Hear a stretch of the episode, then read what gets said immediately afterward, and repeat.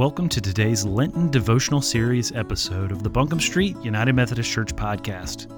Each Monday, Wednesday, and Friday through Lent, we will have members of our church provide us with a reading and a prayer.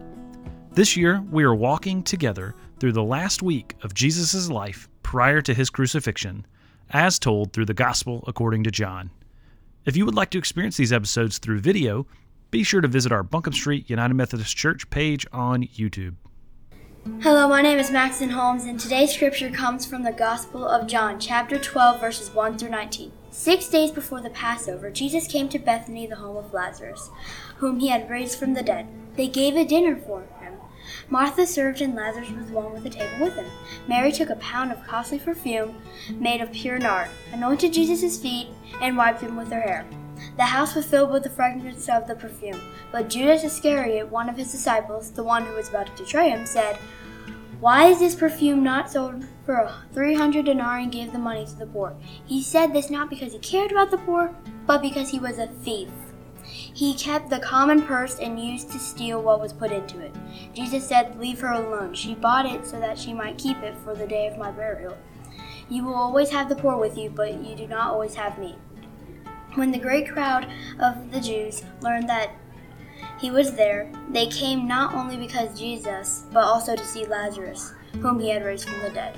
So the chief pri- priests planned to put Lazarus to death as well, since it was on account of him that many Jews were deserting and were believing in Jesus. The next day, the great crowd that had come to the festival heard that Jesus was coming to Jerusalem. So they took branches of palm trees, palm trees, and went out to meet him, shouting, Hosanna! Blessed is the one who comes in the name of the Lord, the King of Israel. Jesus found a young donkey and sat on it, as it was written, Do not be afraid, daughter of Zion. Look, your king is coming, sitting on a donkey's colt.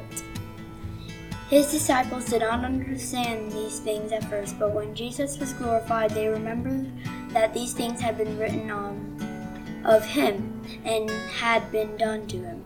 So the crowd that had been with him when he called Lazarus out of the tomb and raised him from the dead continued to testify. It was also because they heard that he had performed this sign that the crowd wanted to meet him. The Pharisees that then said to one another, You see, you can do anything. Look, the world has gone after him. Let us pray. Lord God, you who breathe the spirit of life within me, draw out of me the light and the life you created. Help me to find my way back to you. Help me to use my life to reflect your glory and serve others as your Son Jesus did. Amen.